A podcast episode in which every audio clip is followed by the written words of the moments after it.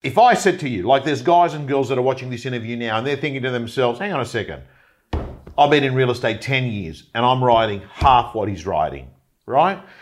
And they're thinking, what are the things that has made this guy Yep. write that much money in GCI? I want to ask you, what do you think it is? Work ethic's probably been the main thing for me.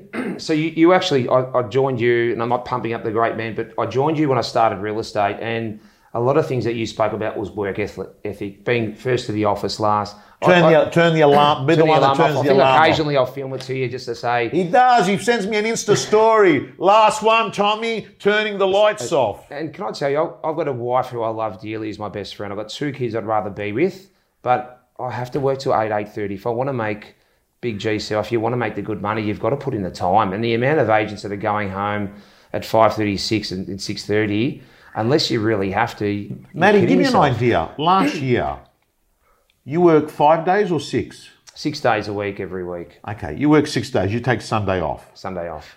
Out of your six days, Yep.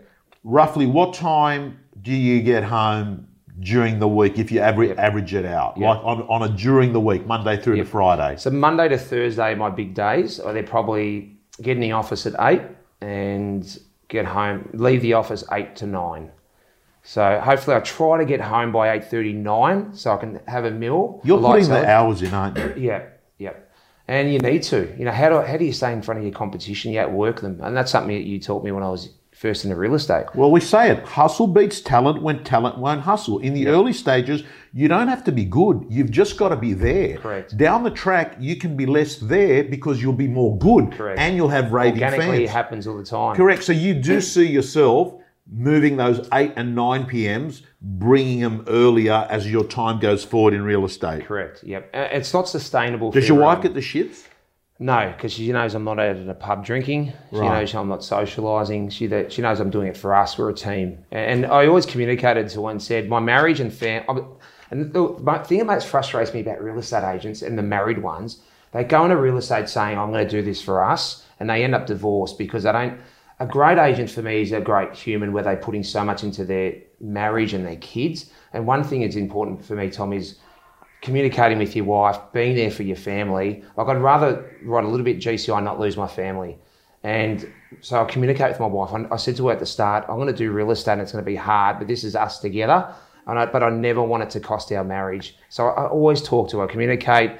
Times are tough sometimes with the hours, but we work as a team. And I just think it's imperative for a married person going into real estate or doing real estate is to communicate with their partners because the divorce rate is bad in, in, in society, but the amount of agents that get divorced because it's tough because they don't communicate. So be So- a great parent and be a great husband or wife. So, and, and I think everyone watching this video should really uh, nail what Maddie just uh, said because this real estate industry is peppered with people that went into real estate with an intention to build a magnificent life, private schools, holidays, uh, nice homes. And what happens is many of the successful ones do actually get the funds to do those things. Yeah. But what happens is they get addicted to substances, Yeah. they drink alcohol, Yep. they get uh, totally disconnected from their kids. Uh, many of them end up having multiple affairs, divorces, Yeah. remarried, working hard. It's a shame. You know, and it doesn't have to be that way. You can actually have a good 100%. life on and off the court. 100%. You know, when you go to listing presentation, do, have you found that there's a pattern? Is it two meetings or one meeting?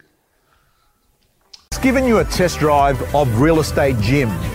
Let me tell you, if you're a subscriber and a member of the gym, you'll be getting videos from our co-coaches all the time.